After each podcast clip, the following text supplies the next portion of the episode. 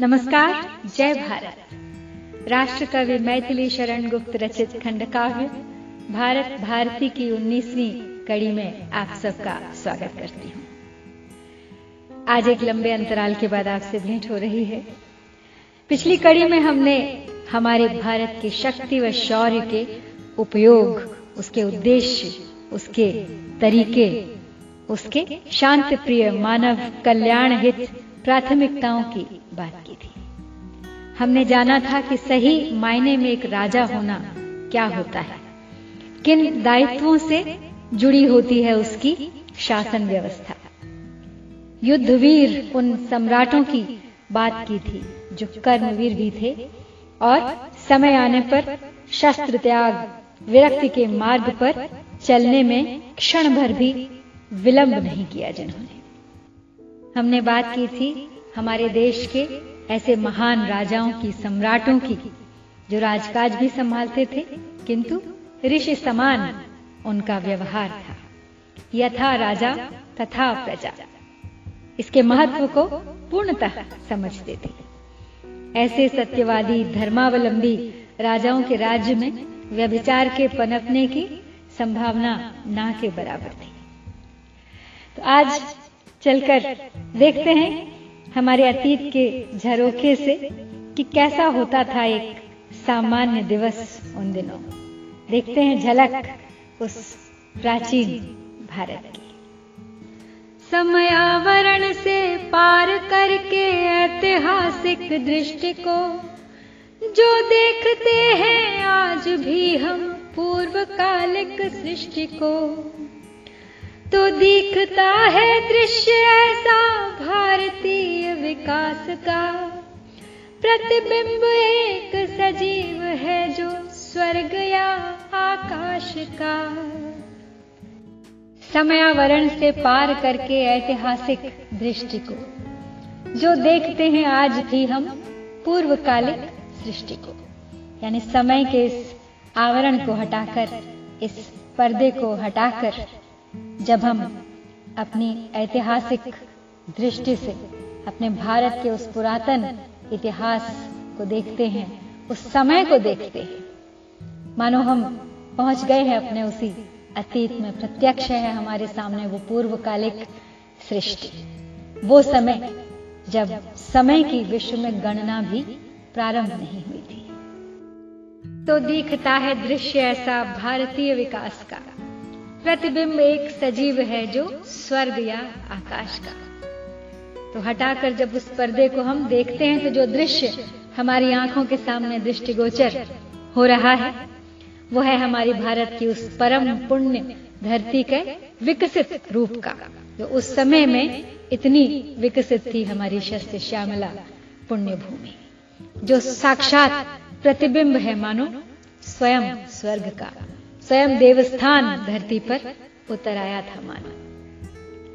ब्राह्मी स्वरूपा, जन्मदात्री, ज्ञान गौरवशालिनी, प्रत्यक्ष लक्ष्मी रूपिणी, धन धान पूर्णा पालिनी।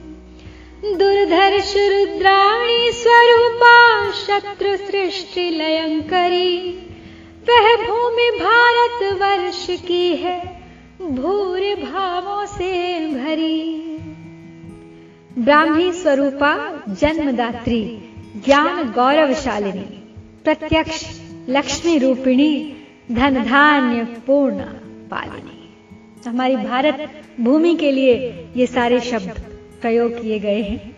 ये हमारी आँखों के सामने है, साक्षात ब्रह्माणी समान हमारी भारत भूमि, माँ सरस्वती समान इस सृष्टि की जन्मदात्री माँ आदि शक्ति समान, हमारी ज्ञान और गौरव दायिनी। प्रत्यक्ष है हमारे माँ लक्ष्मी, जिसने धन धान से परिपूर्ण किया है इस भारत भूमि को। दुर्धर्ष रुद्राणी स्वरूपा, शत्रु सृष्टि लयंकरी, वह भूमि भारत वर्ष की है भूर भावों से भरी। तो हमारे समक्ष है वो दुर्धर्ष यानी दुष्टों का नाश करने वाली माँ रुद्राणी समान हमारी भारत भूमि। जिन्होंने संपूर्ण सृष्टि को दानवों से रिक्त कर दिया था, राक्षसों से रहित कर सृष्टि में विलय कर दिया था। कुछ ऐसा ही काम हमारी भारत की पुण्य भूमि ने भी किया था। सभी शत्रुओं को पीछे खदेड़ कर। तो जहाँ एक और ये भारत भूमि रुद्राणी समान है, वहीं दूसरी ओर ये पुण्य भारत भूमि भरी हुई है, प्रेम से भक्ति भाव से, सौहार्द से, सदाचार से, भूर भाव से। वे ही नगर वन शैल नदियाँ जो कि पहले थी यहाँ। है आज भी, पर आज वैसी जान पड़ती है कहाँ। कारण कदाचित है, यही बदले स्वयं हम आज है। अनुरूप ही अपनी दशा के दिखते सब साज हैं। वे ही नगर, वन शैल नदियाँ, जो कि पहले थी यहाँ, हैं आज भी, पर आज वैसी जान पड़ती हैं कहा।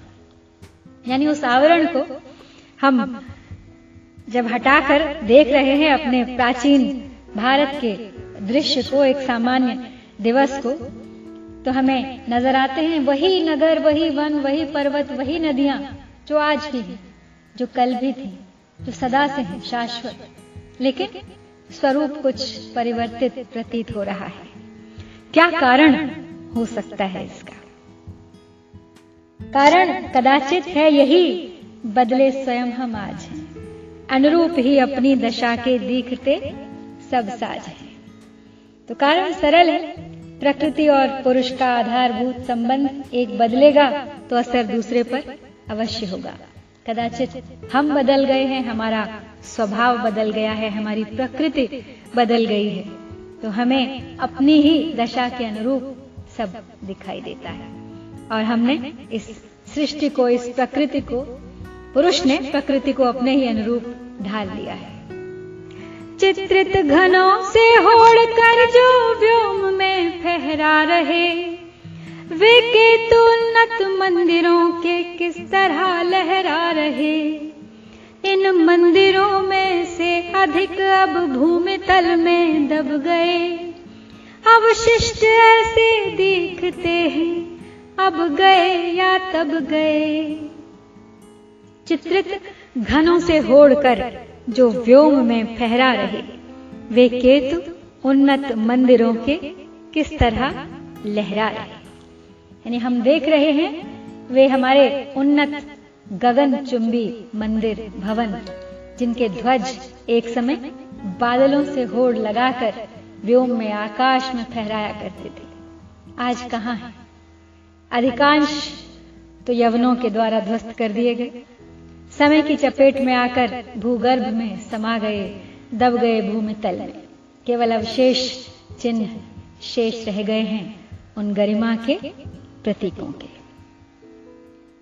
इन मंदिरों में से अधिक अब भूमि तल में दब गए, अवशिष्ट ऐसे दिखते हैं अब गए या तब गए। उन गरिमा के प्रतीकों को हम आज भी अपनी पुस्तकों में, चित्रों में देखते हैं, पढ़ते हैं उनके बारे में।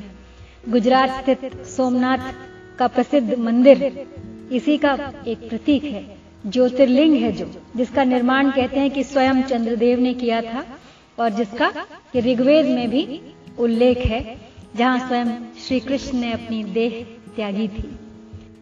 तो हमारे उत्थान पतन का प्रतीक ये मंदिर, न जाने कितनी बार उजड़ा है, ध्वस्त हुआ है, फिर पुनर्निर्मित हुआ है।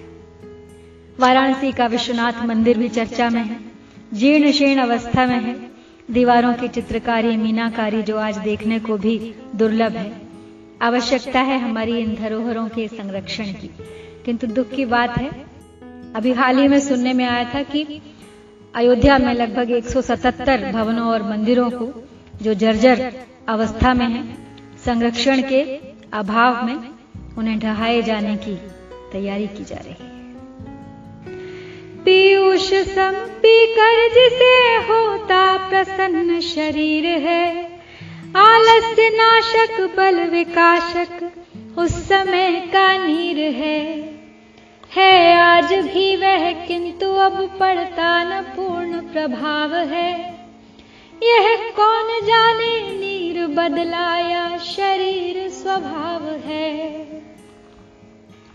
अब जो दृश्य हमारे समक्ष है हमारी भारत भूमि को हमने देखा, हमारे भवन मंदिरों की बात की। अब हम देख रहे हैं हमारी बहती वायु और बहते जल को, जो पीयूष समान है, स्निग्ध है, गुणकारी है, जिसके स्पर्श मात्र से ही नवजीवन का संचार हो जाया करता था। आलस्य का नाश, बल व स्फूर्ति का विकास हो जाया करता था। अमृत के समान, पीयूष सम पीकर जिसे होता प्रसन्न शरीर है, मन प्रसन्न हो जाया करता था। आलस्य नाशक, बल विकासक उस समय का नीर है। तो उस समय आलस्य का नाश हो जाया करता था, बल में, स्फूर्ति में कई गुना विकास हो जाया करता था। आज भी प्राप्य है हमें वह जल और वायु। किंतु अब वो प्रभाव नहीं होता। है आज भी वह, किंतु अब पड़ता न पूर्व प्रभाव है। यह कौन जाने नीर बदला या शरीर स्वभाव है? कुछ कहा नहीं जा सकता कि कौन बदल गया। क्या वो जल बदल गया या हमारे शरीर की प्रवृत्ति बदल गई, हमारे शरीर का स्वभाव बदल गया? या यूँ कहें कि दोनों बदल गए। लेकिन केवल हम हम बदले हैं, इसीलिए हमने अपनी प्रकृति को अपने अनुरूप ढाल लिया, ये हमने पहले भी कहा। तो हमारे इस जल और वायु में जो गुणकारी तत्व एक समय हुआ करते थे हमने स्वयं उनका नाश कर दिया है। उनको धीरे धीरे वो समापन की ओर अग्रसर होते जा रहे हैं। तो अब उनका प्रभाव हमें नहीं मिल पाता। हम स्वयं अपने अमूल्य ऊर्जा स्रोत को खोते जा रहे हैं। हमारी जो दिद्या है, जिसे कहें लालसा तृप्ति ही नहीं हो पाती है मनुष्य की किसी भी तरह से। तो वो आवश्यकता से अधिक इस भूमि से ले रहा है, लेकिन बदले में उसकी पूर्ति वो नहीं कर पा रहा है। और इसके अतिरिक्त हमारे शरीर की प्रवृत्ति, उसका स्वभाव भी बदल चुका है। वो क्षमता हम में जो कभी हुआ करती थी, अब नहीं है। रोगों से लड़ने की, मिट्टी में खेलकर बच्चे बड़े हो जाया करते थे और आज छोटी छोटी बातों पे हमें इन्फेक्शन हो जाते हैं तरह तरह की बीमारियाँ हो जाती हैं, संक्रमण हो जाते हैं ऐसे ऐसे रोग फैल जाते हैं जिनके बारे में न कभी सुना गया, न कभी देखा गया। लेकिन जो भी है, इसके पीछे है पुरुष। पुरुष ने ही अपनी प्रवृत्ति के कारण, अपने स्वभाव के कारण, प्रकृति के स्वरूप को बदल कर रख दिया है। और ईश्वर की सबसे सुंदर रचना स्वयं पुरुष का रूप विकृत कर दिया है। और आज तो ऐसा प्रतीत होता है कि धीरे धीरे पशु समान ही होता जा रहा है आज का पुरुष। उत्साह पूर्वक दे रहा जो स्वास्थ्य व दीर्घायु है। कैसे कहें, कैसा मनोरम उस समय का वायु है। भगवान जाने आज कल वह वायु चलता ही नहीं। अथवा हमारे पास होकर वह निकलता ही नहीं। उत्साह पूर्वक दे रहा जो स्वास्थ्य व दीर्घायु है। कैसे कहें, कैसा मनोरम उस समय का वायु है। तो हमारे समक्ष जो दृश्य है, उसमें कितना उत्साह वर्धन स्वास्थ्य वर्धन व आयु वर्धन हो रहा है इसी पवित्र जल और वायु से। लेकिन आज क्यों यही जल और वायु उतना मनोरम नहीं रहा? क्या वो चलता नहीं या हमारे समीप से होकर निकलता नहीं? भगवान जाने, आजकल वह वायु चलता ही नहीं अथवा हमारे पास होकर वह निकलता ही नहीं।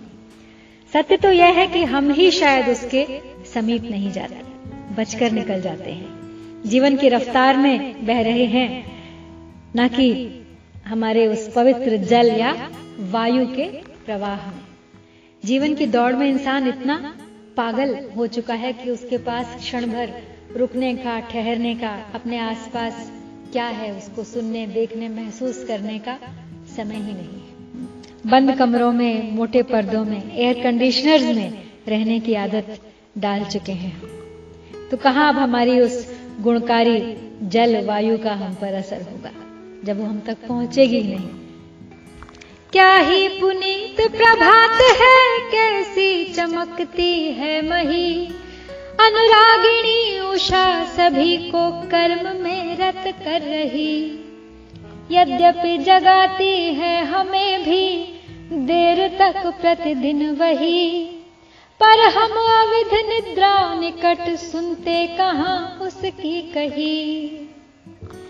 क्या ही पुनीत प्रभात है, कैसी चमकती है मही। अनुरागिणी उषा सभी को कर्म में रत कर रही। अब सुबह हो गई, हम बात कर रहे हैं प्रभात की। कितनी पवित्र सौम्य प्रातः काल है। पृथ्वी सूर्य की किरणों का लावण्य पाकर दमक रही है। कितने प्रेम से उषा, सुबह सुबह प्रातः, सबको अपने कर्म पथ की ओर प्रेरित कर रही है। लोग धीरे धीरे अपने काम के लिए आगे बढ़ रहे हैं। पशु पक्षी भी अपने अपने घोंसले अपने अपने बसेरे छोड़कर निकल रहे हैं। बाहर अपनी दिनचर्या प्रारंभ करने के लिए। यद्यपि जगाती है हमें भी देर तक प्रतिदिन वही। पर हम अवैध निद्रा निकट सुनते कहा? उसकी कही। तो उषा तो आज भी वही है, सुबह तो आज भी वैसे ही होती है। सूर्य महाराज आते हैं आसमान में, अपनी रोशनी फैलाते हैं। पूरा प्रयत्न वो करती है, अपना कर्म नहीं छोड़ती, निरंतर हमें जगाती है। अपनी किरणों के प्रकाश से, अपनी ऊर्जा से, किंतु हम उसकी सुनते कहा है? हम अपनी निद्रा में कोई विघ्न नहीं चाहते। हम उस पर आवरण डाल देते हैं। जैसे पहले कहा कि बंद कमरों में, मोटे पर्दों में कुछ पता नहीं चलता। कब सुबह हुई, कब सूर्य निकला, कब शाम हुई, कब रात हुई। सब समय एक समान। और एक और यहाँ पे बात मुझे याद आ रही है। आजकल एक नया कॉन्सेप्ट चल पड़ा है मॉर्निंग पर्सन इवनिंग पर्सन का। यहाँ पे एक बहुत ही दिलचस्प बात मैं आपसे बांटना चाहती हूँ कि जब मैंने पहली बार सुना कॉन्सेप्ट नया निकला है मॉर्निंग पर्सन इवनिंग पर्सन का। मेरे लिए एक बड़ा नई सी ये बात थी, क्योंकि इससे पहले हमने कभी ऐसी बात सुनी नहीं थी।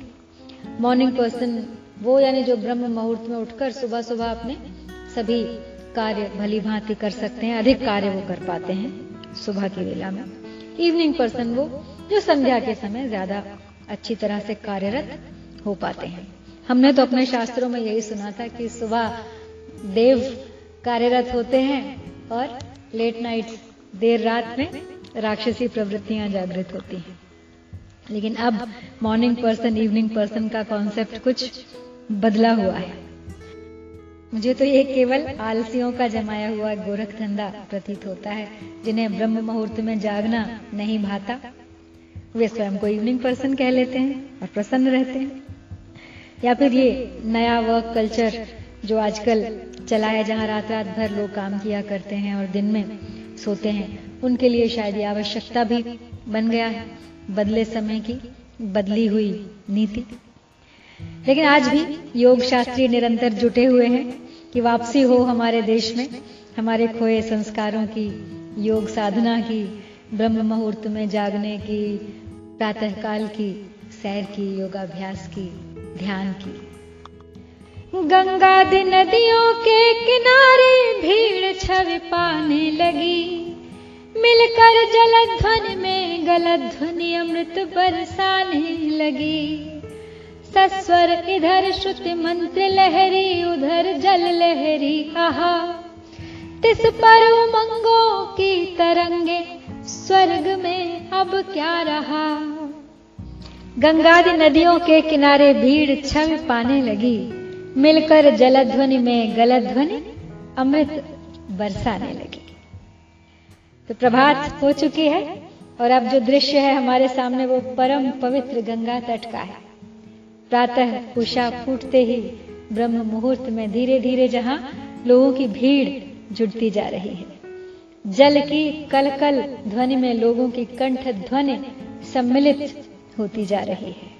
यानी मधुर मंत्रों के रूप में स्वर लहरी बह रही है जल लहरी के साथ साथ। और उत्साह और उमंग श्रद्धालुओं का, स्नानार्थियों का इस वातावरण को और अधिक तरंगित कर रहा है।